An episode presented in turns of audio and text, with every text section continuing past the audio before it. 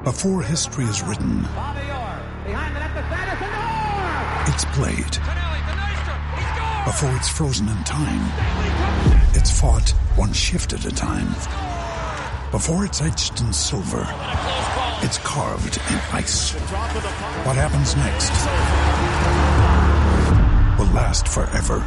The Stanley Cup Final on ABC and ESPN Plus begins Saturday.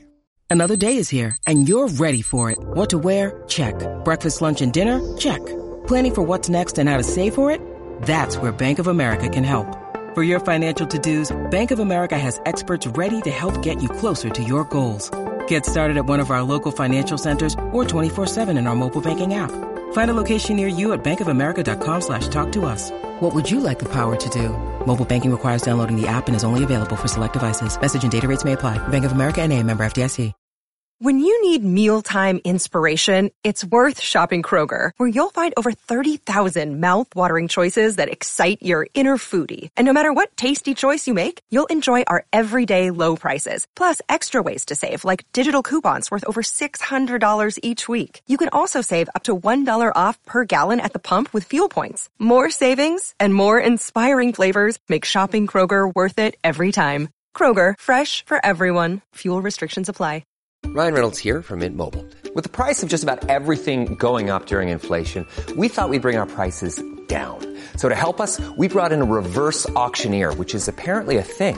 Mint Mobile unlimited premium wireless. Ready to get 30, 30, bit to get 30, bit to get 20, 20, 20, bit to get 20, 20, bit to get 15, 15, 15, 15 just 15 bucks a month. So, Give it a try at mintmobile.com slash switch. $45 upfront for three months plus taxes and fees. Promo rate for new customers for limited time. Unlimited more than 40 gigabytes per month. Slows. Full terms at mintmobile.com. Want to go, pretty boy?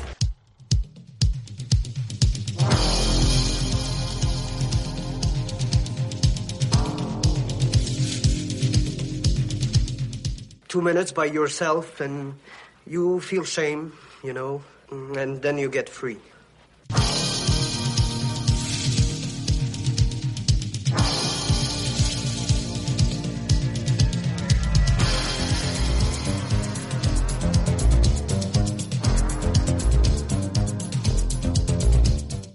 Only thing better than a glass of beer is tea with Miss McGill.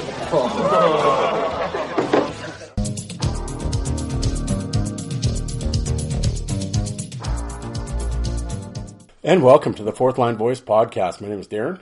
Thank you very much for tuning in. Episode 264 of the big show, some enforcer based podcasting coming at you, brought to you by the Hockey Podcast Network. Blah, blah, blah. Just stumbling over words already. How you guys doing? Wednesday, hump day. Almost there, folks. Couple more days, weekend. Um, got my notes here, got my sticky notes. Um, gonna kind of be a, well, not to be a different show. Um, you know, I'll, I'll, I have some odds and ends to talk about. Player spotlight, John Erskine today, and uh, you know I had fun going down that rabbit hole. Um, um, as I, yeah, I was kind of making notes on that all day. Um, yeah, some some kind of things here. It's kind of been a little kind of whirlwindish here at the house last last couple days. Um, I'll get into that at the end. Um, you know, like I always say, I've uh, you know I've never lied to you guys, the listeners. Um, you know, and I've kind of we'll have a little reality check here at the end. Here, we're gonna have a little conversation. Um, you know about a few things, but uh, you know we'll have some we'll have some fun talk at the start here. Um, we'll have some fun talk, yell at a few people uh, point out some ignorance and, uh, you know, uh, the things that we do around here. Um, well, one thing we had to do around here, of course, we got to talk about a few folks. Got to obviously start at the top, the Hockey Podcast Network. Uh, 50 shows, over 50 shows on the network. All the NHL teams are represented. So whatever team you're a fan of, there is a podcast for you on the network. Um, Terry Ryan as well. Ted, Ted Hitchcock. Um, he is on the he is on the Hockey Podcast Network as well. Um, and of course, for my off network friends, because got Alec over there at the Five for Fighting podcast. Um, and I recorded uh, with him. Was it last weekend? Must have been. Yeah, last week for a Kerry Toporowski special that he is releasing at some point here. Uh, he had myself, Jay, and a couple of ex players on, I believe. And uh, yeah, it was fun talking about Topper. Of course, I talked about his Western Hockey League stuff, and um, yeah, and you know, true minor league legend, and uh, I'm really looking forward to uh, listening to that special. I'm assuming you'll have it out here right away. So, um, and then of course, uh, Joe, Joel and Joe Lazito over at the Nordiques Knuckles podcast. It's his new his new venture that he's uh, putting out. Um, he has two episodes out right now. Uh, basically, it was like introducing the podcast, and then it was like about a month later. Okay, what's going on with the podcast? Um, I know Joe's been busy with work and tracking players down. You know, it's the same old battle, but I know he has recorded with a player. I think he just needs to finish up with him. Um, so his first interview will be coming out shortly.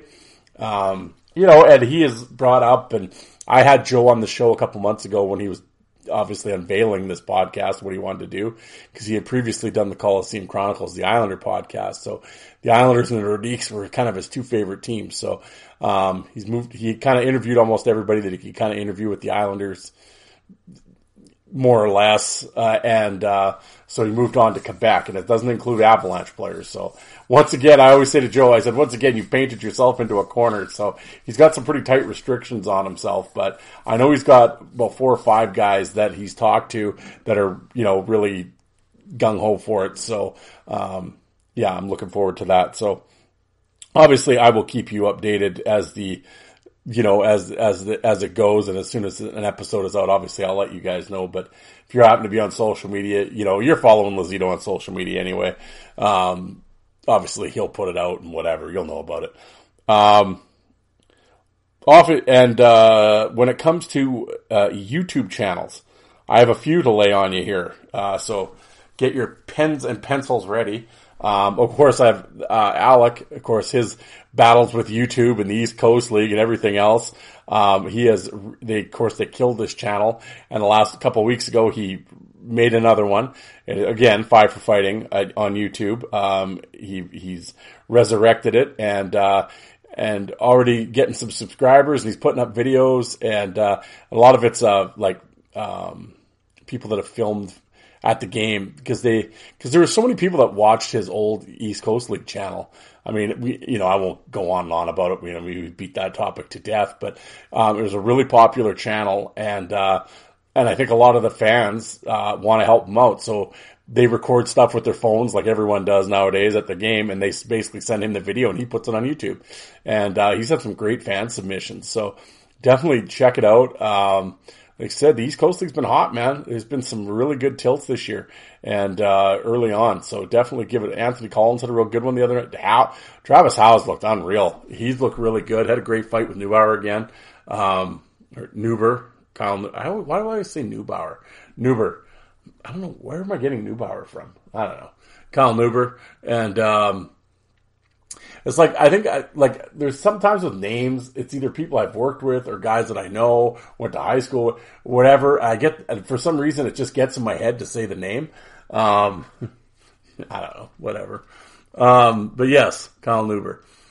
They had a great fight. But uh, yeah, some really great fights in the East Coast League this year. So definitely uh, head over to Alex's channel, Five for Fighting again. Um, hit subscribe.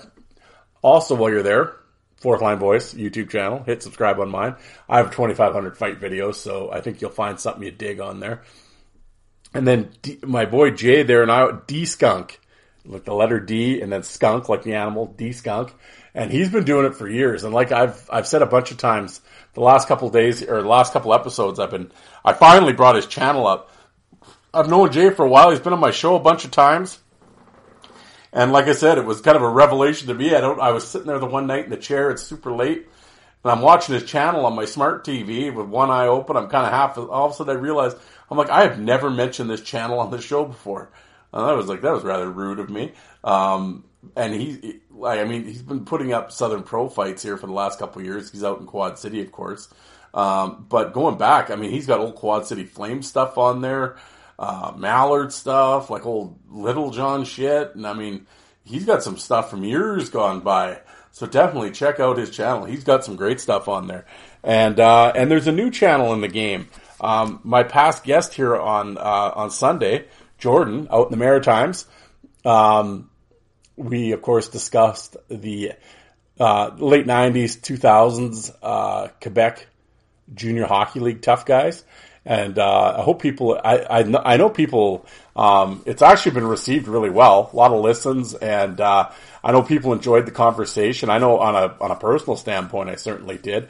Like I said, I'm a, I'm a Western League guy out here in Saskatchewan, so um, I mean, I knew some of the names out in the Quebec League, but um, it was it was good to like Jordan always went to the Cape Breton games, so um, you know he had obviously first first hand experience with it, so um, it was cool to talk to him, and he shared some stories, and um, and afterwards he had kind of mentioned that um, he just he kind of enjoyed he enjoyed coming on the show so much, and and with all the YouTube channels and stuff, he actually created a YouTube channel, and it's called Five and a Game, Five and a Game, and um, yeah, and, and I, he's just starting out. So he's only got a couple videos on there, but um, one of the things that he did was kind of a kind of a little ten minute kind of documentary kind of deal on Samuel Duplain, and um, and I really hope he continues it. And and it's always and he kind of oh you know I was on the show and kind of inspired me to do the YouTube thing, um, which was really cool to to hear. Um, you know, and anytime I hear that or, you know, oh, I'm going to start a podcast because of you or whatever, um, you know, that's happened a few times, you know, whether it be that be for good or bad. But, um, but no, seriously, it's, um, I think anytime, um, anytime someone has a passion for something and creates something, I think is always a good thing. And, um, I hopefully he sticks with it. Um, and, going forward because, like I said, he's got a lot of knowledge about the Quebec, the Quebec junior scene as well as the LNAH, and uh, I really hope he continues. And I enjoyed his Duplain video, and um, like I said, I hope he, I hope he continues to do more, and and I hope you guys um, support it. Uh, like I said, go to the five in a game.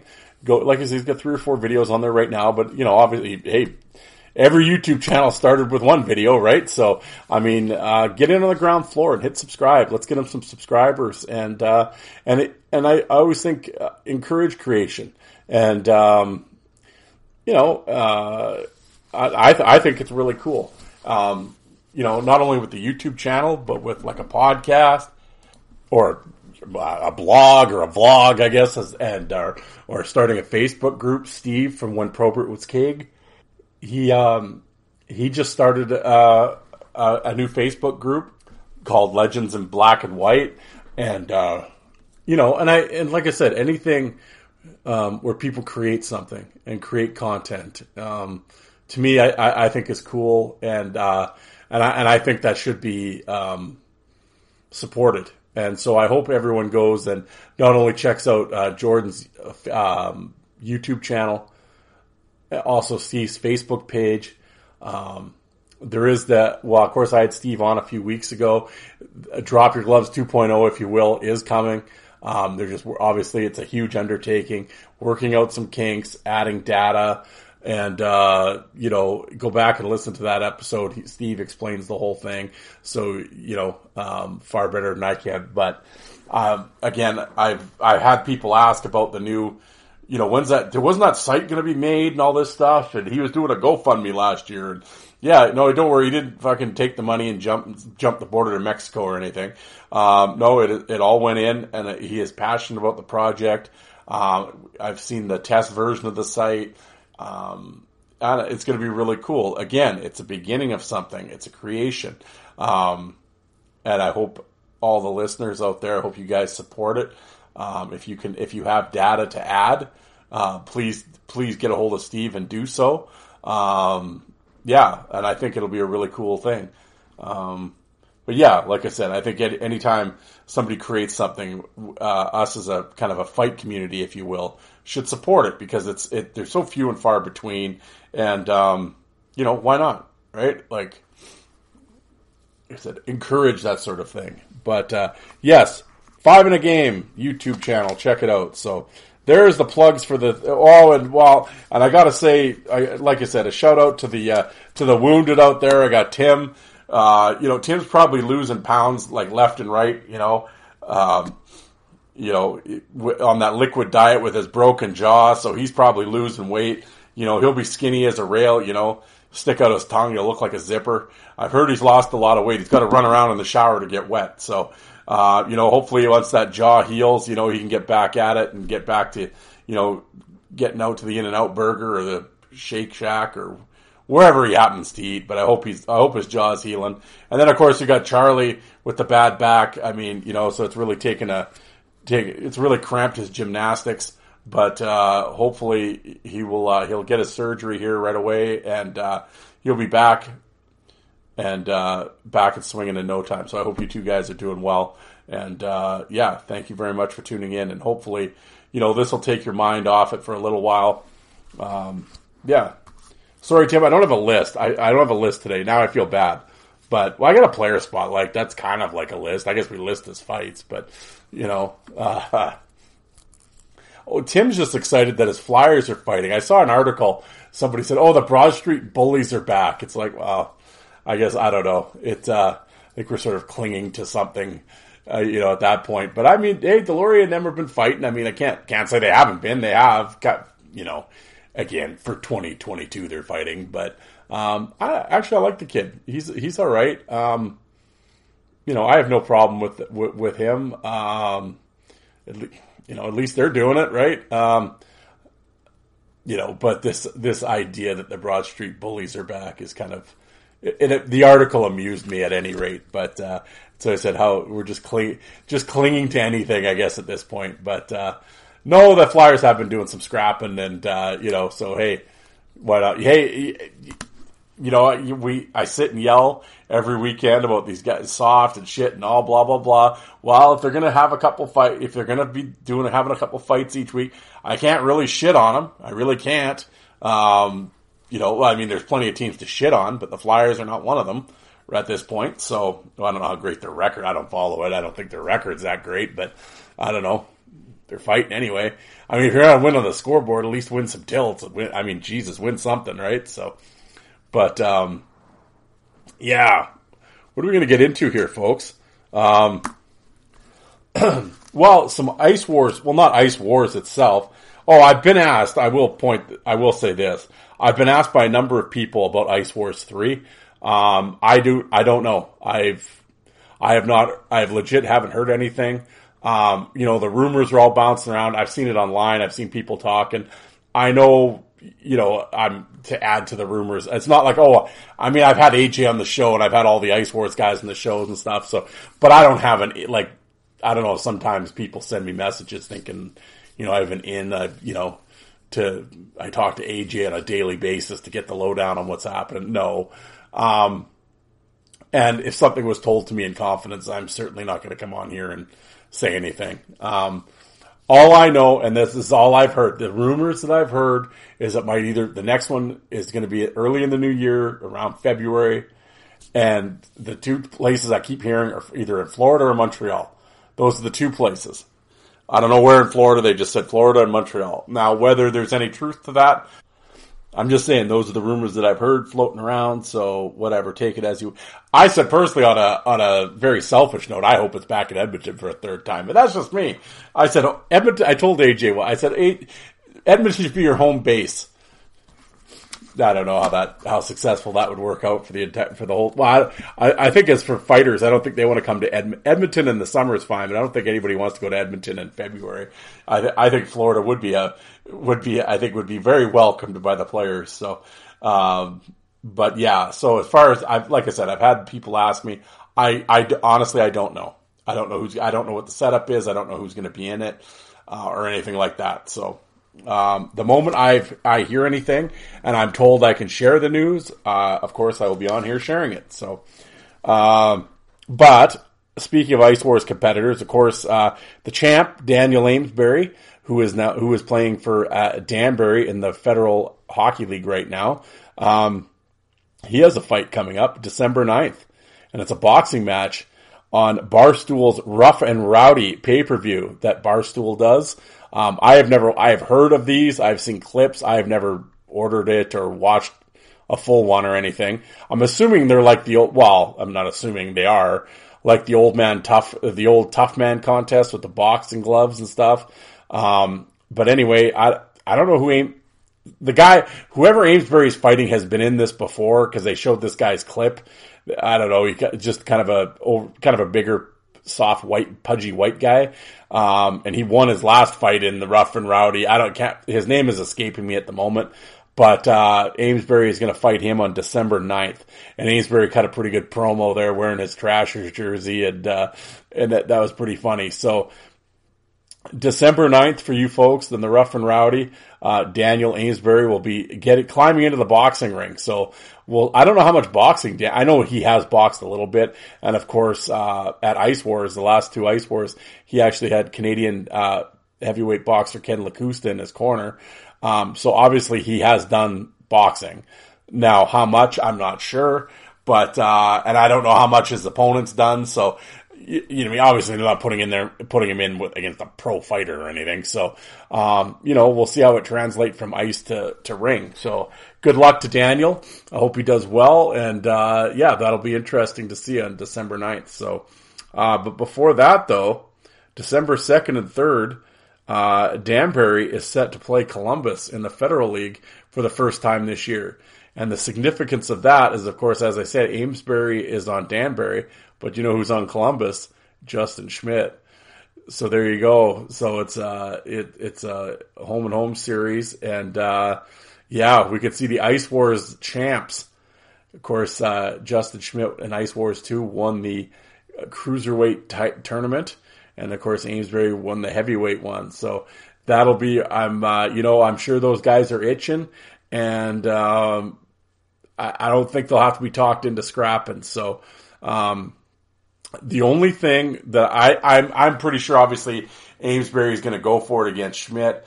Um, the only thing that I could see him maybe preventing it is, of course, he does have the boxing match on Rough and Rowdy on the 9th. So he might, but you never know. But I think if they're both out there and, and you know, the invitation's thrown out, um, I can't see Amesbury really turning it down. So um, I have not been keeping up with the Federal League.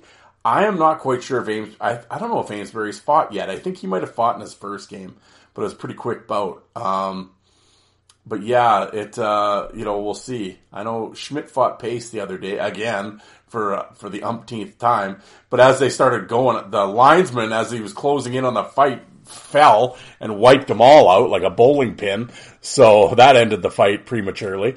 Um, but uh, yeah, we'll we'll see what happens. Uh, but yes, some uh, some Daniel Amesbury news. Uh, but uh, and then uh, I mean, we'll move away from that, and um, yeah, I gotta I gotta bring this up. Um, once again, Twitter strikes in typical form. Um, of course, a couple weeks ago, you guys remember. I mean, it, it was all over social media, um, and it was the the Philadelphia Toronto game when Auston Matthews got into it at the end of the game and didn't do anything, and there was a big line scrum, whatever, and Giordano had to come in for him, and it was Matthews and Konecny were getting into it, and whatever. and Mike Rupp took to social media and basically did a video breakdown and was just basically questioning Matthews, like, what the fuck are you doing, and blah, blah, blah. Um, I, and I played the audio on this show a few weeks ago. I'm sure everyone listening, or the majority of you listening, or if you don't know what I'm talking about, just type in right. Mike Rupp talks about Auston Matthews, and you'll see his video breakdown. He talks about it for about a minute and a half, and just was like describing, like just saying how Matthews needs to kind of nut up and everything else, and what's he doing. Um.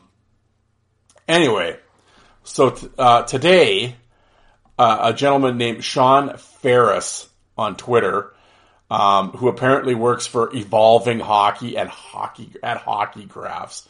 Uh, yeah, for my hockey content. Love to tell stories with data is his uh, profile. So we know where this is going already.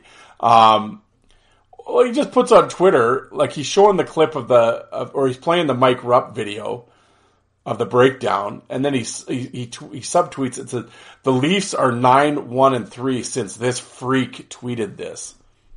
See now, why? Like, what do we like? So Mike Rupp's a freak, and and it just and it's funny. Uh, I've said it on here a few times and everything else. Um, I don't have an issue with the analytics people or analytics in sports.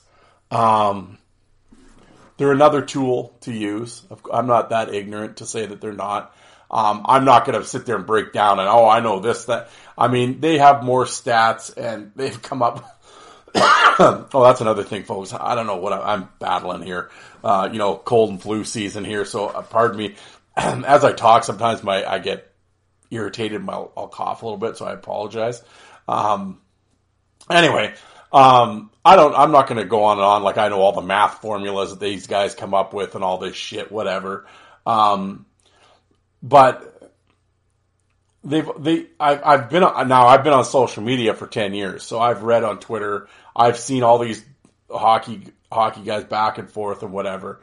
Um, I will say without a shadow of a doubt, I have never, and when it comes to hockey Twitter, so to speak, um, I mean, fanboy goofs and all that. I mean, those are buffoons to begin with, but, uh, you know, that kind of goes without saying. But these analytic, again, I'm not paintbrushing the entire analytic community, but I, more often than not, I'm saying that these guys, and it wasn't like Mike Rupp was getting into an argument with this guy and he was going back and forth. This guy just randomly tweeted this. The amount of arrogance well, not and and just the ignorance shown to former players by these analytic guys, and and generally new fans in general. Um, just oh, the game's changed. You don't get it, and all this stuff. And it's funny reading the replies to this. Um, all these, I, I laugh at a lot. A lot of these guys, they if you read their little fucking profiles. They really fancy themselves as like hockey experts and shit. They have no clue what Mike Rupp is talking about in this video. All they're upset about is he's making fun of their favoritist. And oh, and the one guy brings up, well, yeah, Mike Rupp maybe played 600 games, but he had 54 career goals. Auston had 60. Oh, okay, that that's not what he's talking about at all. And they, but right away, the Leaf little fanboys have to come in there and just you know, so Rupp's a dummy and doesn't know what he's talking about. Oh, who? I love that one. Like, uh, th- that's that's my favorite on on Twitter. The genre of Twitter is these clowns that literally have seven followers and they tweet at some guy that has 50, 60, 100,000 million followers or whatever. Like, I don't, I, I don't know, Mike Rupp, how many yeah, Mike Rupp's got 82,000 followers, so some clown with seven. Uh, who are you? Like, oh, oh, sweet burn, bro. Yeah, you know, and like, uh, yeah, oh, our franchise player should never be fighting and blah, blah, blah. I mean, you know, well, this guy, he's not wrong. This is exhibit A as to why they lost six straight first round series. Of course, this guy, this is exhibit A as to why you and Rupp are clowns. You know, oh yeah. But then you go look at his profile. Oh, Leafs, Jays, and Raps. His Twitter handle is Go Leafs Go 1985. Well, there you go. You're going to get a real, you know, honest opinion from that guy. Oh yeah, and then Mike Rupp. Who's that? From a guy who calls himself Hockey Business. Hockey Businesses focuses on the business side of hockey, of the industry, consumers, and fans. Well, yeah, hockey business. You have no business being in hockey if you're going to talk shit like that. Um, you know, it, it is just, it's just embarrassing. Oh, uh, this one guy, yeah, he replied. I mean, this freak played 600 games in the NHL. This guy replied, yes, you did. One got 54 goals his whole career. One got 60 in a season. Two different players completely. And he knows that. Okay, well, and then what? Oh, James. Well, thanks, James. He's a man of integrity, humble and kind, sarcastic. Leafs fan, right there. There you go. Um, yeah. Uh, yeah, and this guy replies, and that's the point from the perspective of the guys who had to, a perspective from the guys who had to stand up for Matthews. It's not exactly inspiring to see your star player shy away when things get heated, especially when the star player instigated the situation. Thank you, KM. Exactly. Of course, this guy replies, I didn't see him instigate anything other than normal back and forth shit, uh, which none of which required any player to fight over. Well, but they did. Like, you know, everyone's tried to go out, so they did. His teammates got in there as they should, like other teams do, nothing more than that. And he knows that. Started something out of nothing, in my opinion. Yeah. And then this guy, again, he replies to it. Yes, it was relatively normal shit. Everyone knows Matthews was never going to have to fight in that situation. Yet he still refused to simply grab someone and pair up to show his teammates who jumped to his defense that he has their backs in the most minor way possible. You see, KM's getting it here this is true, but I still don't think an ex NHLer should be making such a video and pointing out every little detail in it. It's ridiculous. He was doing it to make him look bad. It's not a good look. Okay, well, first of all, dumb shit, did you not? Mike Rupp, he is a studio and color analyst for the NHL network. That's his fucking job. Like, oh. But again, the fans just can't get past it. That's, that's Rupp's job and he's explaining in, he explained in detail in the video what he's talking about. Oh, every little detail. No, he, did you even look at the video? Probably not. It's just, eh, oh, I, it's just idiocy, idiocy, and these, and these analytic guys that start like out of the blue, like why, like what? Mike Rupp's a freak. What does that? What does that mean? Like why? Why would you say that? Like, okay. Like, the thing that, that with these guys is when when you say stupid shit like this, see, uh, that's the thing. And on the but on the next breath, you'll sit and cry that the hockey, the old boys in the hockey community and hockey culture don't support analytics because they don't get it and blah blah blah. And we're the next generation and this is the wave of the future in hockey and all this. You, it's you little Matt. You couldn't play so you and so you got your calculators out and came out with formulas to make you feel a part of the game. And that's fine. As I said at the start, I'm not discounting analytics. I think some people put way too much of a, a, a, a emphasis on analytics. But I've always said with the analytic thing, the one thing that numbers can't do is you can't, numbers can't, no equation or numbers can, and a calculator can calculate emotion and heart and what a physical presence brings. And that's why these analytic guys don't like these fourth line guys, the Mike Rupps of the world, because they can't analyze them. They can't put a number on them. So, oh, they just become, oh, they were old goons. They couldn't play anymore. They're goons. They're useless and all this. Like, Mike Rupp has spent, like you said, 600 games in the NHL, won a Stanley Cup in the New Jersey Devils. He is, he has been coached by, by excellent hockey minds. He's been around star players, been on planes, been in dressing rooms, been on the bench, practiced with them, played with them. But you're just gonna fucking dismiss all that because your numbers say so, like, because he only had 54 career goals. Okay. Do you not, like, and it's not just in hockey, it's in the world in general these days, but the, it's amazing as a society in many walks of life how we no longer put any value into institutional knowledge. And sports has been great at, I mean, especially hockey, because hockey has changed over the years and the mindset towards the game has changed and the rules have made the game different and everything. Like baseball and football and basketball have had, had slight rule changes and everything else, but nothing like hockey where the and the and the game dramatically changes at the end of the year when the playoffs come.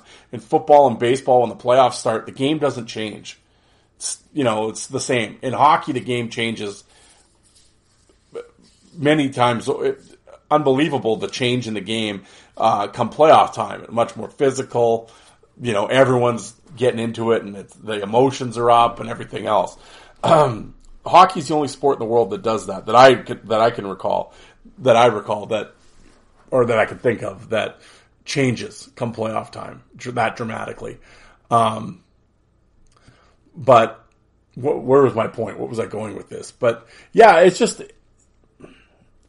But I, I have never seen a, like like I said I've been on social media for a long time on Twitter, been immersed in hockey Twitter because not that I want to be, but I I, I need to be because of this show. I have to stay on top of things. Um, uh, I've often said if it wasn't for this podcast, I probably wouldn't be on social media at all. Um, well, I wouldn't be on Twitter. I'd probably stay. I'd probably keep my Facebook account just because I like putting up the pictures and the videos and and interacting with people and on that in that form. Um, Twitter, Twitter drives me nuts. Like with just like I said, with these buffoons. And and like I said, you don't have to agree with Mike Rupp. I'm not saying you know, whatever, but to sit there and name call him and then just dismiss him like, oh, he was just a goof, like or a freak or whatever. It's just like you know, at the same time, but if someone goes and dismisses your little pie graph, oh, all of a sudden it's, oh, what do you mean? You don't get it. And this isn't hockey now. And you're old. You don't understand. And, you know, you jump up and down and whatever, but, but it's okay for you to run around and call. Like I said, you're like, just think about the, just as I say it, just think of the idiocy. Here's someone who played 600 professional or 600 NHL games, won a Stanley Cup, is now an analyst on the NHL network. And you fucking bozos on Twitter with your eight followers are going to call him a more he doesn't a moron and a goof and a freak and he doesn't get it and like just what are we doing? What are we doing? and you see it all the time. It was the other night. It was like, well, Grant Fuhr was getting into it with some troll, and this guy's like, "Oh, what do you know? Yeah, you won five rings thirty years ago." Uh, okay, like is that like was that that's your big burn? Yeah, you won championships, but they were three decades ago. Well, yeah, because the dude's in his sixties now. Like, yeah, okay. I, I, don't think that's the big savage come burn like you think it is there, dude. But this, but these are these idiots. And, and I mean, some of them are trolls and they'll just chirp off and whatever, but other people legitimately think that. And like I said, it's just the ignorance of it all just it gets to me. And and like I said, just to dismiss a former player's opinion is is so like, you don't have to agree with it. I don't agree with everything every ex player says. That's not the point of what I'm saying here. But uh, you can't dismiss it. Like, oh, you know, what would he know? Really? But you have all these people say, "Oh, don't worry about it, Sean. Yeah, it's just a goon." Like they're siding with Calculator Boy here. Like he has any experience in any of this. You know, never been in a fucking locker room in his life. Never played a sport. You know, he has no idea. Oh, he can he can go and break down the stats for you and oh this guy's ice time and you know how fast he skates through the neutral zone on Tuesdays and daylight savings time. But I mean other than that, like you know he couldn't actually perform it though. But and he'll sit and call an ex NHL player a freak. It's just like I said, the ignorance and it's just like I and just as a society, it's amazing. You know, and maybe I get maybe I'm more sensitive to it as I get older you know, and it's just, you know, because I've been told a million times on Twitter and everything that I'm out of touch. And I see the young guys at work. I listen to them talk. I see it on social media, you know, and I was there. I went through all that in my late teens and 20s and early 20s and stuff when, yeah, you think you're smart, you know everything. And as you get older, you quickly realize you didn't really fucking know anything. Um, you know, but you, you can't learn, you'll learn that through um, time, right? and uh, yeah, but I, I, so I think it. I guess as I like I said, as I get older, I guess I'm more sensitive to it when it's. But I, I just I, I just don't understand this. Uh, we just dismiss um, experience. It's just mind blowing to me. But anyway, that that's my rant on that type of thing. Um, what else am I going to talk about? Um, uh, hold on. Where's my where's my sticky notes here? Like I said, I wrote everything down. So, um, oh yeah, player spotlight. Um, yeah. Well, um, oh yeah. What do I say? I didn't say it at the start of these episodes. I'm not going to talk for long today, folks. Um, I probably won't actually. As I said, it's almost ten o'clock on Tuesday night here, and I still have to upload it and do all that shit. So, um, I will. I'm not that I'm going to rush through this, but um, I really don't have too much more to, you know. Well, I have something else at the end, but yeah, I'll, I'll do this now. And now, a message from our sponsors. Hockey fans, light the lamp this winter with DraftKings Sportsbook. an official sports betting partner of the NHL. New customers can bet just $5 pre-game money line on any NHL team to win their game and get $150 in free bets if they do. That wasn't enough excitement. You can turn small bets into bigger payouts with same game parlays. Combine multiple bets like which team will win, how many goals will be scored, and more for your shot at even a bigger payout. Download the DraftKings Sportsbook app now. Use the promo code THPN. Bet $5 on any NHL team to win their game and get $150 in free bets if they do. Only at DraftKings Sportsbook with promo code THPN. Minimum age and eligibility restrictions apply. And now back to your regularly scheduled program. Yeah, today's player spotlight. Um, as I said, you could, I, you know, there's lots of them and stuff, but I, I happen to be, um, what was I doing? Somebody sent me a link to his fight the other night um, at John Erskine. You know, big old D man. Um, yeah, and and it got me thinking. I'm like, yeah, there's a guy. I haven't really heard much about him lately since his retirement, and um, I always liked Erskine. And again, he was an OHL guy in the late '90s, so I didn't see a lot of him. Um, but some of the fights.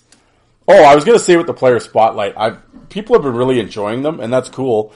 And, um, but I, I, often get, well, you just kind to talk about the NHL stuff. Why don't you ever mention junior or the minors and stuff? I mean, I would, but I, I want to talk about fights that are on YouTube. So as maybe as you're listening to the episode, you can go on YouTube and like follow along and watch the fights that I'm talking about. I mean, I don't want to sit. Well, I, I put on one of my fight DVDs and I watched a bunch of his fights. Oh, you guys should see them; they're great, but they're not on YouTube. So you'll they won't make any sense or won't mean anything to you when you can't see it, or you just get frustrated. Or you should see this fight; it's the greatest fight I've ever seen. I haven't put it on YouTube yet, though, but you know, someday you might see it. I mean, that's not really, you know what I'm saying? So it's just, um, if if their fights are up there, I'll maybe from now on, maybe I'll mention some of them, which I do in this episode, or this episode, which I do in this spotlight with Erskine. Um, so going forward, if I know maybe a junior fight or an NH or a minor league fight is on um, YouTube that's particularly good, I'll I'll mention it. I'm not trying to just. Uh, that was the only reason I was sort of being NHL um, focused on these player spotlights, just due to the fact that the footage is there. Um, if so, for those asking, that's why. Um, Oh, believe me, I would love to do like an AHL guy and break it all down if all their fights were on there. You know, I'd actually much prefer that over an NHL guy, but you know, I'm just doing this out of, you know, just cause like I said, the footage is out there. So, but, uh, with John Erskine, yeah, he's an Ontario guy, born in Kingston, uh, 6'4", 225. Um, yeah, he played, uh, three years with the London Knights in the, uh, Ontario Hockey League. Uh, was drafted by the Dallas Stars in the second round, 39th overall in the 98 draft.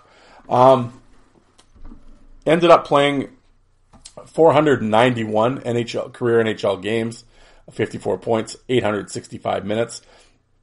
Um, the problem with Erskine is he was really he he had he was injury prone, and it was concussions, and uh, I think that's ultimately what um, uh, kind of kind of led to an led to an early retirement. Ah, give or t- well, maybe not. He was 33, but he had battled a lot of injuries and stuff like that. But still, 491 games for a guy that played that way and a big defenseman like that that had some tough injuries. Um, but yeah, it. Um, I, I will say at the at the start. Uh, as I said, he was an OHL guy. Some of the OHL fights that are available that I highly recommend you checking out on YouTube. Um, First is a fight with Darcy Harris. And Darcy Harris is tremendous. There's another guy. I'm a big fan of Darcy Harris. Um, he, uh, there's, the fight is, it's on like three different, there's three different videos of it. Um, I would go to the, the YouTube, uh, channel, uh, Chewy Luke 1. Um, you'll see if you type in John Erskine versus Darcy Harris, the first three videos, I think it's the third one. It's that's the name of the of the uh, account. The other two, the footage is really shitty, but this one, the Chewy Luke One channel, it's it's really clear, and that is a great fight. They go toe to toe. A couple other junior fights. Uh, actually, two of these are on my um, Fourth Line Voice YouTube channel. A great fight with Kip Brennan, and a really good fight with Sean McMorrow in the OHL, and uh, another one with Brendan Coulter. Um, those are the those are the kind of the four OHL fights I can I can recommend to you. Um, yeah, Erskine looks dominant. And I know the fight with him and, and Kip Brennan in OHL circles at the time, that was considered like the heavyweight championship fight. And, um, yeah, it, it was a great tilt. And, um, yeah, definitely check those out. I was really happy that, that those were on YouTube. Um, well, his his, uh, his first year pro, he turns pro. It's 2000, 2001. He plays. Uh, it's actually the final season in the IHL with the Utah Grizzlies. He plays 77 games. He has uh, 284 minutes of penalties, and um, yeah, and I mean he, you know, um, has some uh, great fight card. Darcy Hordichuk, Barry Dreger, uh, Wade Brookbank, Mike Ruark, uh, Dody Wood. Um, actually fights Marty McSorley in Marty's, uh, when Marty was playing for the Grand Rapid Griffins that year. Um, I have, I have that Grand Rapid DVD. That is, uh, it says unfair. I'm looking at Erskine's old drop your gloves card. Oh, I should bring up Erskine had 80 NHL career fights according to Drop Your Gloves. I have his old Drop Your Gloves card up here, so that's kind of what I'm going by. Um, it says McSorley, it says unfair, so I'm not quite sure what's going on there, but I'll have to look that up. I have that DVD somewhere. Um, but yeah, 2001, uh, 2001, 2002. As I said, he was drafted by the Dallas Stars. Um, he he makes his NHL debut. He's just 21 years old, man, and uh, he he splits duties between the Utah, which is now in the American League. He plays 39 games there, but he also plays 33 games um, with, with the Dallas Stars that year, and uh, yeah, nine fights. So he comes out of the gate hard. And um, again, uh, his first, well, he has a preseason fight with Scott Parker. It's not bad. Um, you know, I, I think uh, Parker catches him, and uh, it's hard to tell from the camera angle if Parker catches him clean, but uh, it's sort of a TKO, TKO ish, but it's a loss nonetheless. But again, you starts off with Parker in the preseason. Um, he gets sent down um, but his actual when he comes back up in December, December 22nd uh, is in Columbus, and it's his first regular season NHL fight, and it is against Jody Shelley of the Columbus Blue Jackets, and um, yeah, it's, it's solid tilt. They go back and forth. Like I said, two big guys, kind of kind of stretched out, kind of jersey jabbing. Um, it's it's interesting. The first couple of years of going down the Erskine rabbit hole Erskine actually doesn't do a lot of jersey jabbing. He's he, he leans back and he's got his arm back, but I'm it's and he's he's strictly a right-handed fighter for sure. Um, but yeah, he doesn't really throw a lot of the jersey jabs, which is interesting. Shelley certainly did in this fight, um, but it was bad. It wasn't bad. But uh, January 18th uh, against Florida, he fights Paul Laus, which was kind of eh, you know whatever. It wasn't much of a fight. But then he fights Joey Tetarenko, and this fight is awesome. And uh, for those that don't know, I had Joey Tetarenko on the show last year. I've actually had him on twice. Um, the first time, of course, we did his whole career, talked about all that. The second time was like his five toughest opponents. And both times were really great, but I really encourage you to go back and check out the, and it's got to be, oh, it's got to be like episode six or seven, I think. It was one of the, I did it on my old platform and then I re uploaded it because it was such a good interview. Joey Tetarenko was a tremendous interview, really nice guy, a lot of fun to talk to, and I always I always encourage everybody um, as far as the back catalog goes to check out that interview because he tells some really great NHL stories, and I'm I mean it's been uh, three years ago since I think that interview, so I'm pretty sure we probably would have talked about this fight because it was so good. But yeah, him and him and Erskine smacked the shit out of each other. And one thing is quickly evident when you watch this fight is uh, well, Joey as well, but John Erskine can take a punch, and he does not. They hammer each other, and that that's a really good one. I can't. I that would be my highlight fight of 0102 for for John Erskine would be to definitely um, check out that fight with Joey Tetarenko. Um, and then it's interesting. The following year after that, uh, 0203, he only plays 16 games with Dallas and ends up playing 52 in Utah. Um, Yeah, oh yeah, 0203. And um, he has a couple fights with Shawn Thornton in the preseason. Um, it, it's weird seeing Thornton wearing the Chicago Blackhawks jersey.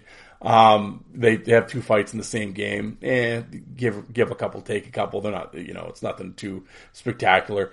Um, right at the end of the year, the new year, he uh, he gets called up, fights Reed Low, Buchberger, Nazarov, eh, whatever.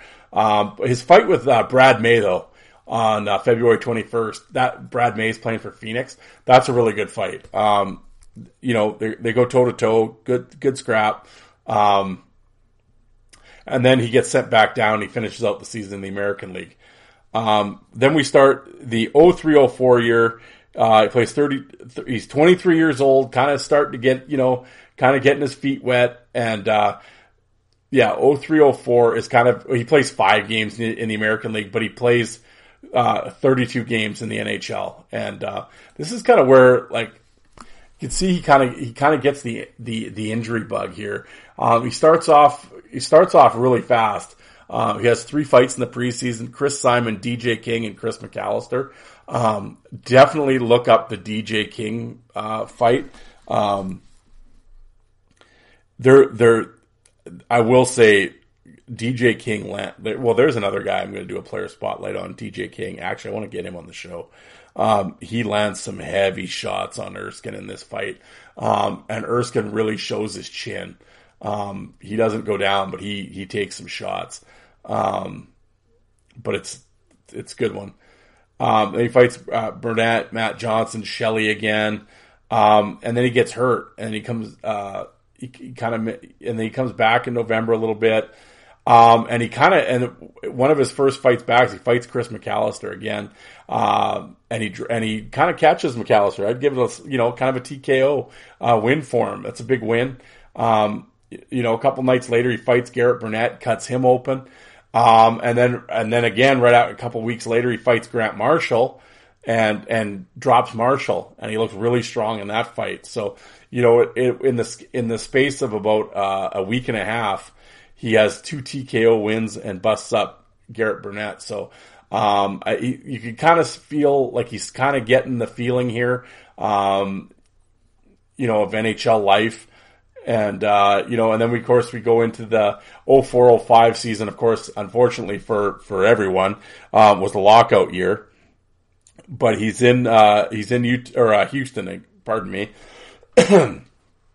Plays 61 games, has 238 minutes, 18 fights. And again, he has fights with uh, Brandon Sugden, Yablonski, Vandermeer three times, Rocky, Tutu, Doug Dahl. Um, yeah, so he's really finding his way here. And then 0506 is his first time um, in the NHL. He's, you know, he plays 0506. He starts with Iowa, three games, but then he's actually, um, you know, then he's with Dallas plays 26 games with Dallas, and then he's traded to the Islanders after dead 34 games with them. So, you know, it, it's kind of you know the split year there. Um, he, he has 14 tilts. Um, that's that's the one thing with Erskine as we go on in his career here. Um, his fighting really declines. His fight card is tremendous. He's always fighting tough guys, but he really dials down the fighting. And I think, you know, obviously with the injuries that he's had and everything else, um, yeah, it just it slows down his his overall fighting. But the fights are still really good. He just doesn't do it a lot. But uh, this one, he fights Parros. It's interesting when he fights Parros uh, in the one game. Um, it's it's weird to see George with no mustache. He's playing with the LA Kings. He's like, what is he? Fifty number fifty six, I think that's his number uh, with the Kings, and he's he's got no stash. But actually, the one night when they fight, it's uh, October twentieth. It's the second time that year that they fought. Uh, Parros actually has a Gordie Howe hat trick that night. So, um, you know, overall the fight's not bad. It's, I mean, it's not the, you know, not, was it the greatest fight ever? No, but you know, it's two big guys, but it's a decent scrap. Um, later that year, probably his two big fights that year. Uh, actually, Cam Janssen, uh, March 2nd and then March 7th. Uh, and this is when he's playing with, with Erskine's playing with the Islanders. Of course, in typical fashion, the fights go for about a minute and a half each and they're long, drawn out affairs. And I will say with Cam, when you watch these fights, um, watch the watch Janssen's the way he counterpunches Erskine. It's really interesting because, of course, Erskine's got the length on him, right? And he's got him stretched out.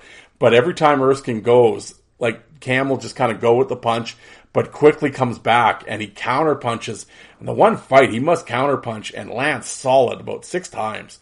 And uh, yeah, you'll know what I mean when you watch it. Watch, both of them. He does it, but Cam's really good at like the counter punching. Um, you know, I know on Drop Your Gloves they got Cam, uh, Erskine losing both of the fights. Yeah, I mean, like I said, they go back and forth. They're they're so long. The stamina both these guys have, the stamina Janssen has is unbelievable. I mean, but Erskine's with him the whole way, and um, you know, and for a big guy like that at his size to carry the weight that he's carrying to fight for a minute, and especially a defenseman. I mean, that's the thing, the ice time that he's getting, and then to go fight a guy for a minute and a half. I mean, unbelievable cardio, and uh, yeah, and then he, he, has a really good fight with Andre Waugh, who at that time is playing for Pittsburgh. Um, again, uh, you know, decent fight, and then uh, he rounds out the year um, with a really with a really strong fight with um, uh, Eric Cairns. Uh, Cairns hits a guy from behind, kind of. Guy kind of turns into the boards. You can tell him, kind of, but Cairns is so bloody big, right? He just squishes the shit out of this guy.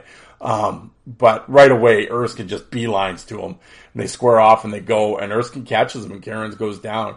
Um, he wasn't lying there, you know, trainers didn't have to come out or anything, but Erskine catches him, and uh, you know, and it, it, was just a solid looking win for John, and um, yeah, so that's how he that's how he ended that he ended that season. Um, and then it's interesting 06 07 it's you know after all that he kind of he gets sent to Hershey, which is kind of weird. Like he plays in the preseason, then he goes to Hershey, um, and then he's traded to Washington, and he ends up playing uh, uh, 29 games that year. Um, gets into six tilts. Uh, you know, Chris, uh, and he has some actually some really good fights. Um, one with Chris Simon when Simon's with uh, with the Islanders. Um, that's not bad uh, has a really good fight with uh, Brian McGrattan, and um, you know they're going back. Like I said, two big guys. They're going back and forth, toe to toe. McGrattan kind of catches them, um, but it's a really good fight. I encourage you to go back and check that out. It's McGrattan's with Ottawa, and um, you know later that two nights later he fights Shawn Thornton, who's playing for Anaheim at this time. They kind of go toe to toe. There's a little bit of blood. Again, not a bad fight. Um, yeah, and then round three versus Cam Janssen, you know, which is always entertaining. Um, you know, so it's it's a real uh, kind of a, a, different year. And like I said, at this point, he's he's really fighting less and less. Um, but again, when you when you bring up Chris Simon, McGrattan, Thornton, and Janssen, it's like, you know, yeah, maybe the fight numbers are down, but I mean, the fight card certainly isn't. Um, you know, so now he's a full time member in Washington, and he never, you know, what one, two, three, four, five, six. Yeah, he plays the next seven seasons in Washington, and um, yeah, unfortunately, fifty games, seventy three. He has the ones 2010, 2011. He plays seventy three games, but then after that, the next season is twenty eight games, thirty games, thirty seven games. So you can see injuries are starting to really kind of catch up to him. But uh, 07, 08, he plays 51 games. Again, just the five tilts but he fights Andrew Peters. Um, that's one guy I'm, I'm going to bring up. I know when you mention Andrew Peters, you kind of get the scoff, you know, the scoff laugh or whatever. But Peters is a big guy. I know he ruffled some feathers and whatever, and um, he kind of gets shit on. But that's a guy I really like to go. Um, I'd like to do another.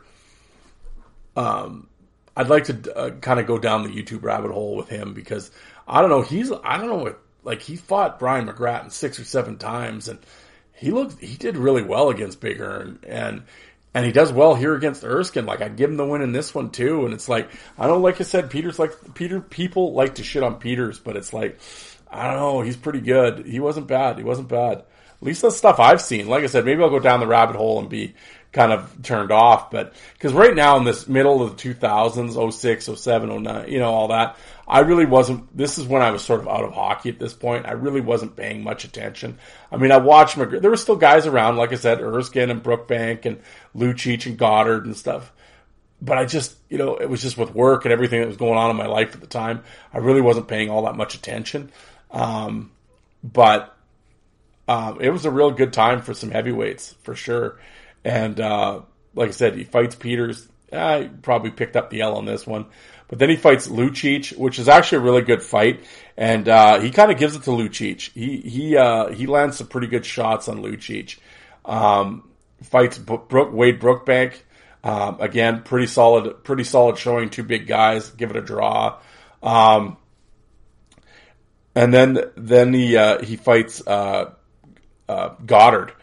And again, uh, this one's a really solid tilt. And Goddard, again, I I I give Goddard the win, but it's a really good fight that I would encourage people to check out. But because Goddard's with Calgary at the time, he had just come up, and um, he lands he lands some solid some solid shots.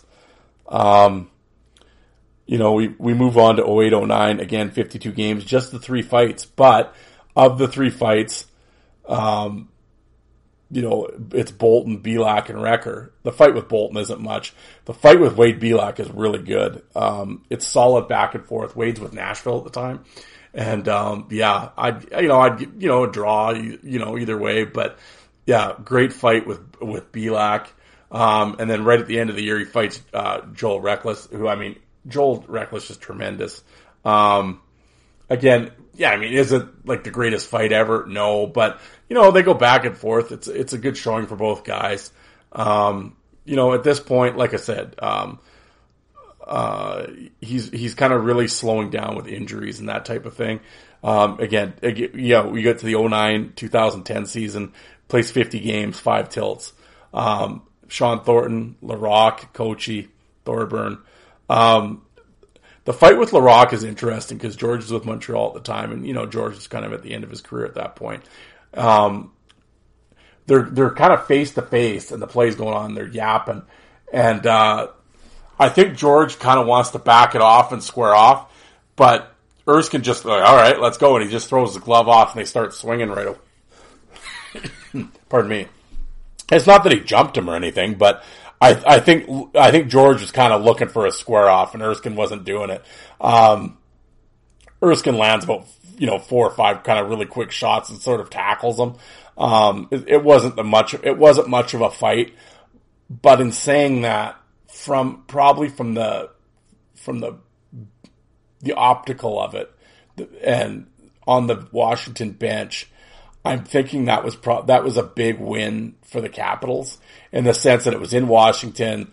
Laraque at this point is sort of the kingpin of the league, and your guy kind of, you know, for lack of a better term, ends up on top, you know, and basically landed the only punches in the fight. Um, it was a good showing for Erskine in that sense. Um, yeah, and then he fights uh, Koci later that season. Koci really actually drills uh, Mike Green from behind, and Erskine uh, comes flying in and uh, actually comes completely out of his gear. I don't, I didn't watch the whole thing to see if they. I'm sure they probably booted him for not being tied down. I think his tie down either got ripped off or whatever, but he kind of comes out of his gear. Koci kind of actually kind of gives it to him a little bit, but that Co- uh, Koci's hit on Mike Green is pretty pretty stiff for sure. Um, as I was saying when I was reading down his Washington career, uh, the 2010-2011 year, that's his final kind of full season in the NHL where he plays 73 games. Uh, he, he, has the eight fights. Um, of course, this is why he's got the long hair and shit. Um, you know, his first fight of that year is with Lucic, and I'm sure Lucic at that point was looking for because a few seasons after Erskine kind of hammered him. So you know, Lucic is looking for the rematch, and uh, this one's a pretty good fight. They, you know, I would say Lucic gets gets his revenge a little bit. Um, you know, a couple shots thrown either way, but it's a strong showing for Lucic, and I'm sure that probably, in his mind, maybe righted a few wrongs.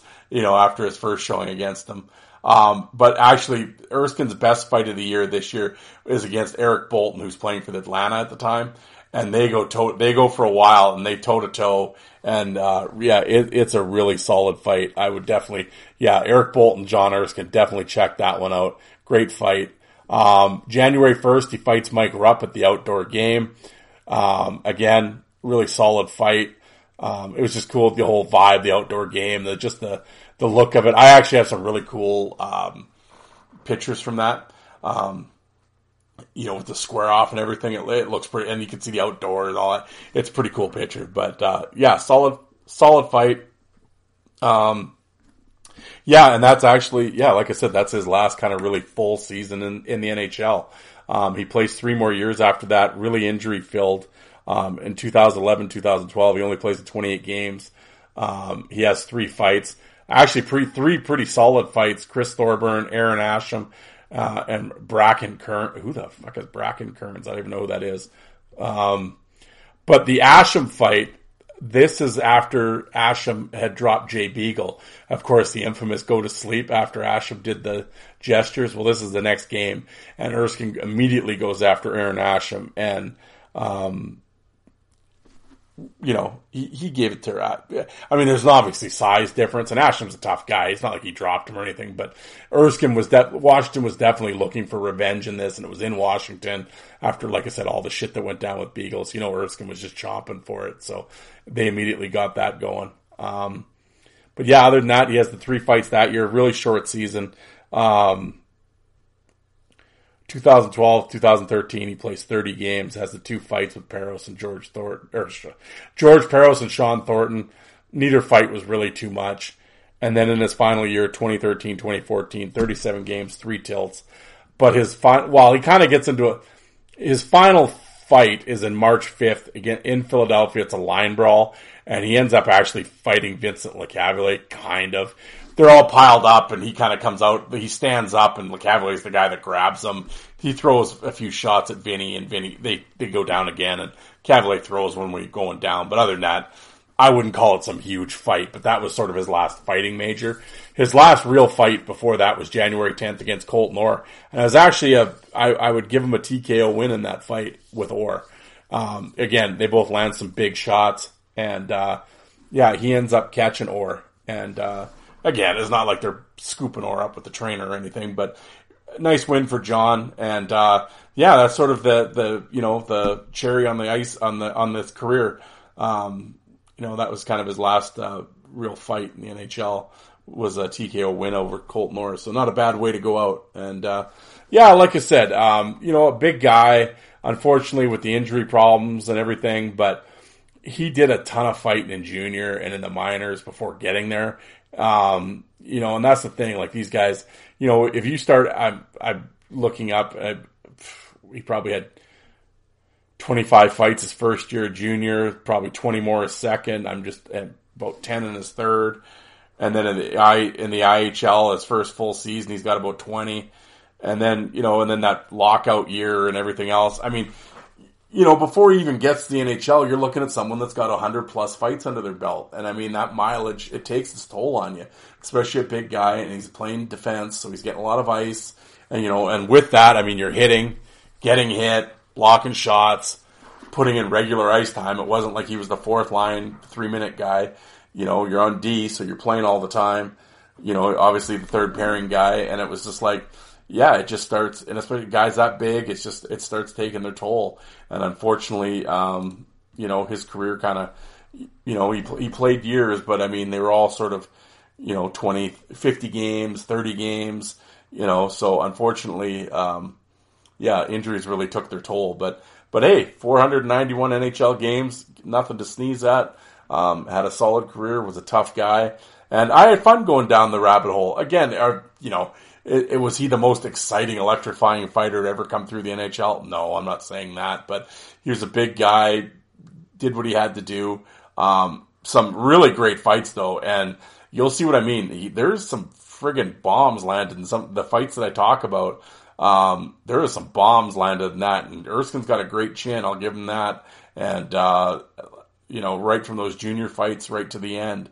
Um, you know, the fights with Cam Janssen, DJ King, you really see his chin and he takes the shots of Belak and, and, and keeps coming. So, yeah, no, I was I was always a big fan of John Erskine. Um, I know he had a really bad last a few years back. He had a really bad accident, and uh, I haven't really heard much more about him after that. I'm not gonna.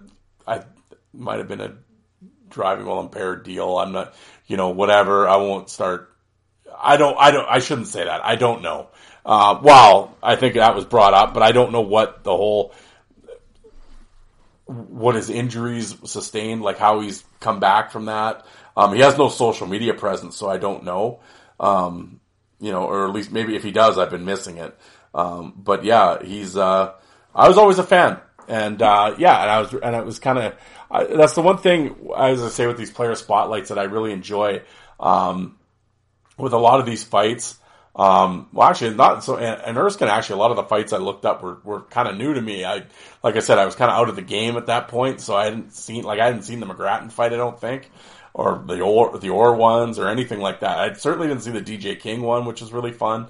Um, Boulton, I didn't had never seen, so it was cool to to to to visit, to go down that rabbit hole, and see those fights for the first time, and then to go back and see the his older stuff and. Uh, yeah, and like I said, just to kind of get a, you know, it's fun to sit here and, and go through the fight card. And, uh, yeah, I've really, I, I have to honestly say, I've really, I've been really enjoying doing these player spotlights.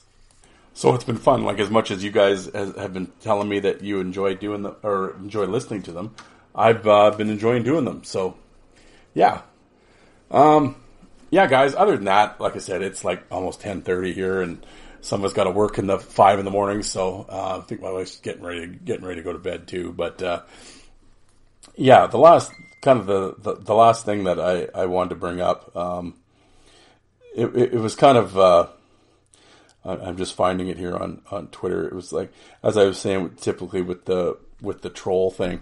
Um, hold on, I'm to find it here. Yeah, here it is. It, it kind of um, yeah Anyway, it was when Toronto was in New Jersey and they were getting pelted with the beers and all that stuff at the end of the game, and and Marner had had quoted, "It's full beers. It's dangerous. We're not looking for that. We're not seeing it coming. Dodged a couple. It's a dangerous thing. I don't know why it's. Uh, well, I don't know why it's our fault. They're throwing it and trying to hit us. It's the first time I've ever seen this." Um, was his quote about Mitch Marner on New Jersey fans throwing garbage on the ice during the Leafs 2-1, 2-1 win. So I simply replied, you're wearing equipment and can get drunk for free. What's the problem here? Obviously, a tongue in cheek kind of uh, uh, uh, jokey type uh, tweet. Well, old uh, slow, deep, and hard. Of course, there you go with his nine followers. Has to reply. Um, you look for any reason to, and he does follow. He well, he did follow my account. I blocked him afterwards because it's like you're a goof. But you look for any reason to criticize modern NHL players because you're bitter about your life. It's pretty sad, to be honest. Um, I, I find it funny that all of a sudden every troll they they're they're Twitter psychologists. I, I guess I'm bitter with my life. Uh, no, actually, my life is. Um, uh, I'm not bitter about it at all. It's actually my life's pretty good. Um, you know, I get great wife and happy marriage and a decent job and pension and my family's healthy and happy and my parents are both doing well and my brother's doing well and his wife's great and uh, they have two I have two great nieces and I have nephews and the in-laws are cool. Uh, yeah. So yeah, sorry, man. I mean, I might do the podcast and yell and scream and rant and rave. And I think some people might think I'm fucking bitter at the world or everything. I'm not bitter at all. Uh, what do I have to be bitter about? Um, so I, I, I found it, um, just sort of eye rolling and, and that type of thing. Um, you know, and it, and it, to be pretty sad. And it's funny. So I'm like, oh yeah. So I kind of look at this guy's profile and, oh yeah, he's got every, every sort of checks, checks every box of alpha male, the supposed social media alpha male lifestyle, which kind of leads me to my last little, I'm not going to go on about too much, but I've seen it a lot lately. Um, just on my timeline and stuff like that. Um, I, it's amusing to to read what people's idea, what some people's idea of an alpha male is. Um, I there there are some of you out there that, and I see it on my timeline from friends and stuff, on Facebook or whatever. You try way too hard, um, and you're the the idea that you know it's it you have to act hard and all this shit, and it's like you know it's just the stereotype that just it cracks me up. Um, it's uh, I don't know, and it, and it's your typical you know your influencers, so to speak, in the in these social media accounts. The loudest voice see, uh, is obviously the one that's listened to, and these guys look at them like some guiding force to the alpha male world, and you know, and everybody else is beta, and it all depends on, you know, oh, we can tell if you're alpha or if you're beta by by this, by who you voted for, and blah blah blah, and everything else. Oh yeah, sure, okay, that that's alpha and beta, is it? Yeah, all right but it's it's amazing how as a society we've just become so enamored. I've never I put it this way, I've never had to go on social media or walk around bang, pounding my chest to convince people that I'm an alpha male. I don't what the, what does that mean? You know, like it just like I mean I know what alpha male is rhetorical. I know what it means, but to me, uh, you know, getting up, going to work, supporting your family, helping family and friends, empathy, um, being a, just being a good human, uh, helping your neighbor, all that type of thing, helping people when you can. Um, you know, that's alpha. I, standing there doing a few arm curls and yelling about whatever and and putting up Peaky Blinders memes is an alpha. That you know, if that's your idea of alpha, I guess life ain't life isn't a movie. I hate to break it to you, life isn't a movie. So you can have all your little cute little movie quotes and you know that you're all these fucking Johnny badass sayings and everything else. It's like uh, that doesn't make you alpha. And you, buddy, here sitting there telling me I'm bitter and all this, and oh, you're the the alpha male and everything.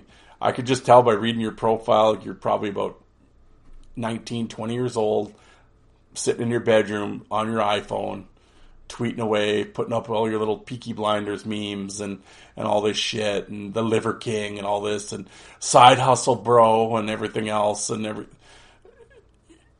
you know, oh, and the bitches and all this stuff. Dude, you're about as fucking useful as a white crayon. Like, you don't know your shit from apple butter about life. So stay stay in school, get an education, learn something, and then try to be go be a productive member of society. That's alpha. Your bullshit side hustle, yeah, you side hustle. I always laugh at all these people. They they want a side hustle, but nobody actually wants to. Basically, you want to make money for nothing. You want to try to find some magic pill or magic formula where you can make money for nothing. Oh, I'm just going to start a podcast. Oh, sure, that'll yeah, you know. I'm not just, like I said at the start of the show, I encourage anybody to start a podcast. I've had people ask me, should I start a podcast? Would you start a podcast? And my, first of all, my answer, and it's not to discourage them or anything else, but I would be like, well, if you're not serious about it, no. Because why, uh, why waste your time or, you know? And I think that's the thing. And it's like, well, I want to get on this now, or I want to do this, I want to do that. Well, okay, go for it. But the amount of effort that's required to do this. You got to put in time. You got to do some. If you're going to do it well, or you know, or whatever. I mean, you got to put in some time. You got to put in some research and everything else. Um, and a lot. I found a lot of people don't. What do they say? Every for every pod, most podcasts end after what is it? I think somebody said eleven episodes. I think was the average. Well, and there's been a million podcasts try and they stop right away because I think people don't realize the time that goes into it and anything. You go on YouTube. Oh, you just see these YouTube creators. Well, yeah, but a lot of time and work went into that. But all these people love to yell about side hustles, bro. Oh, yeah. Are you going to put the work in? No, you just want free money. So it's not really a side hustle, then, is it? So, anyway, I know I'm off on a tangent here, but it kind of cracked me up when I was told I was bitter and, uh, and what was it? Uh, oh, you're bitter and it's, a, a, oh, I criticize modern play because you're bitter about your life. Well, so I made funny. I made f- fun of your favoritists, so you're mad at me. Oh, I, I always find the the hypocrisy of this because normally I've been told like I shit on players and I criticize them and all this. It's like, no, I don't. In that in that saying, I, when I was, oh, you get free beer and everything. Well, clearly I wasn't being serious. But I, I've always said to anybody, I challenge you to go back through all my tweets, all these episodes. Tell me when I've actually shit on a player. Now, hold on. I've shit on actions they've done. And if they do soft shit or stupid shit, I'll call them on it. But have I, have you ever heard me say Auston Matthews sucks and he's a bitch and, a, and he shouldn't be in the league or this guy sucks and he can't skate and he's the shits and why we drafted him, he's a bum and everything. No, I would never do that. I've never done that. I know how hard it is. I would never do that. Like I said, I've criticized their actions. But these same guy, as he's telling me, all I do is criticize modern players. The third tweet down on his in his profile, he's calling Jacob Trouba a bum and everything else. It's like, well, what are you doing? That's all you. You're the one that criticizes the players. I'm not. I criticize their actions. It's completely different. I'm not criticizing. What am I? What do I? What credibility do I have to knock a professional athlete in terms of their ability? None. I wish others would learn that. So no, I would never do that. I'll criticize their actions, but not them as athletes. That's ridiculous.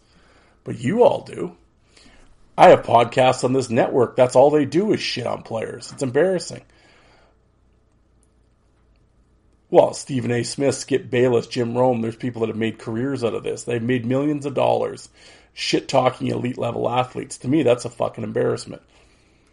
But they clearly have an audience for it. People love to hear people get shit on. So, you know, I don't know. I don't know what any of this means. I'm ranting here. It's late at night. It's been a long day. It's been a long week here. Um, I, I want to say I, w- I want to thank people. I'm not going to get too much into my personal life, but my wife has battled some health issues here the last few days. Um, had to take her rushed her to the hospital on Friday. We were in the emergency room for ten hours. That's a that's the state of our health system in Saskatchewan. Um, but uh, again, you know, kidney stone, whatever. She had really bad pain, like knee buckling pain, was pasty, and you know, got her in there, and um, you know that that's been a whole process and everything. But uh, you know, uh, she, I think she has some surgery coming up here and everything. But so not looking forward to that. But uh, I want to thank everybody who reached out. Um, again, I don't want to get too I don't get too deep into my personal life on here, um, but it was you know when when you don't know at the time, it's scary, right? And you know you're sitting there following an ambulance. A lot of things go through your mind, and um, and it's scary, and uh, yeah, and uh, and and you sit in that waiting room, and uh, your wife is sitting beside you in pain, and it's taking them hours to see her. You know, and you're just helpless. You can't do anything. And all I want to do is like, you know, I'd rather it be me. That's alpha.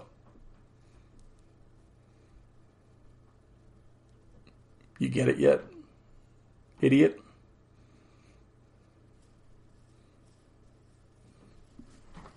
Anyway. That was just something I wanted to share at the end. Um, again, um, we're you know everybody's fine here. We're you know like I said, it has some surgery scheduled for the day and stuff. And uh, I don't want to ever say anything, as it was pointed out. It, it, I don't ever want to say routine surgery because you know routine can not be routine sometimes. But um, but over, you know what I'm saying? It's not open heart or anything like that. So, um, but uh, again, I I. As I said, I wish I said sometimes with the health thing. It was not sometimes. I really wish it was like oh, I'd rather it be me going through it. You know, and uh, and like I said, for to see her and the pain that she was in, like I said, she's no farm gal, man, you know, and t- tough woman, and uh, to see her in that pain was was scary and scary for me, and um, and like I said, it's a real helpless feeling, and I mean. I mean, I'm sure most of the listeners, I'm sure you guys have gone through it at some point with a with a loved one, whether a mom or dad or a wife or whatever sibling, and uh, it's a real helpless feeling. And uh, yeah, and I want to thank the guys that I that I talked to that I normally talk to because they got ten hours in the waiting room. Believe me, there was a lot of texting as we were waiting, and uh, uh, it was you know it was it was to take the mind off of things and shared a few funny memes and you know had her kind of chuckling and you try to take the mind off of where you are. And I want to thank you guys for doing that.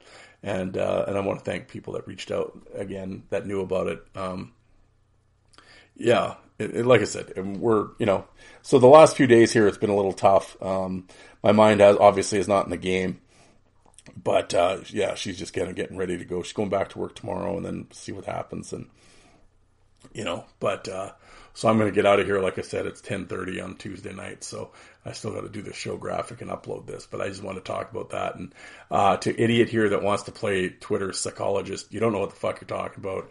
You don't, like I said, you, you're 19, you don't know shit about shit. And like I said, you can retweet all the alpha shit that you want. And if you want to yell and scream and think that the Liver King and Jordan Peterson and all these people are alpha males, and okay, you know, whatever. Um, and I'm not saying they're not, but it's just it's funny what people will put up on pedestals as what alpha is. Um, as you get older in life, you'll you'll learn the difference. But I said to be an alpha male, if you're an alpha male, I, like I said, the, the the true alpha males that I know never had to go around telling people that they're alpha males. So everybody sort of knew. So uh, yeah, just think about that next time. Yeah. So this idea of alpha and beta, yeah, it's ridiculous. Anyway, that really has nothing to do about nothing, but it just, uh, as I said, the uh, he happened to send that text, that tweet at me at the wrong time, and it and it well, because I mean that's been said to me before. Um, not the whole you're bitter with your life, but oh, you're you hate modern players and all this. I mean, I get tweets like that all the time, and so I'm over the years, so I'm used to it. It doesn't. I just yeah, okay, buddy, whatever, block and move on or ignore. I don't really care. But like I said, that tweet happened to be hit me right at the right. He hit me with the right hand at the right time, and it irritated me. And uh, so I just wanted to bring that up. But uh, um, I'm hopefully he's listening. Like I said, I know he follows the account, so uh, maybe he listened and uh, grow up, man, learn something. Like I said, uh, just because you put little movie quotes up doesn't mean you're alpha.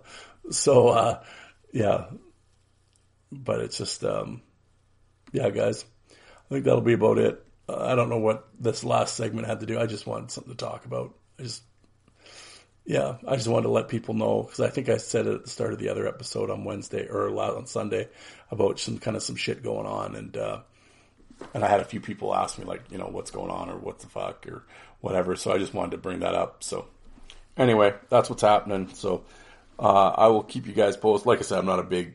I don't like to really get into too much of my private life, especially if it doesn't really. It's not about me. Um, I mean, if I was in the hospital or whatever, I'd tell you guys that. But um, anyway, I just wanted to say what was going on and and uh, just what what I was feeling, at what I'm feeling at the moment. Anyway, so all right, guys, I'm going to get out of here. But uh, yeah, let's have a have a good rest of the work week, and uh, yeah, we'll talk to you guys on Sunday. Thanks, everybody.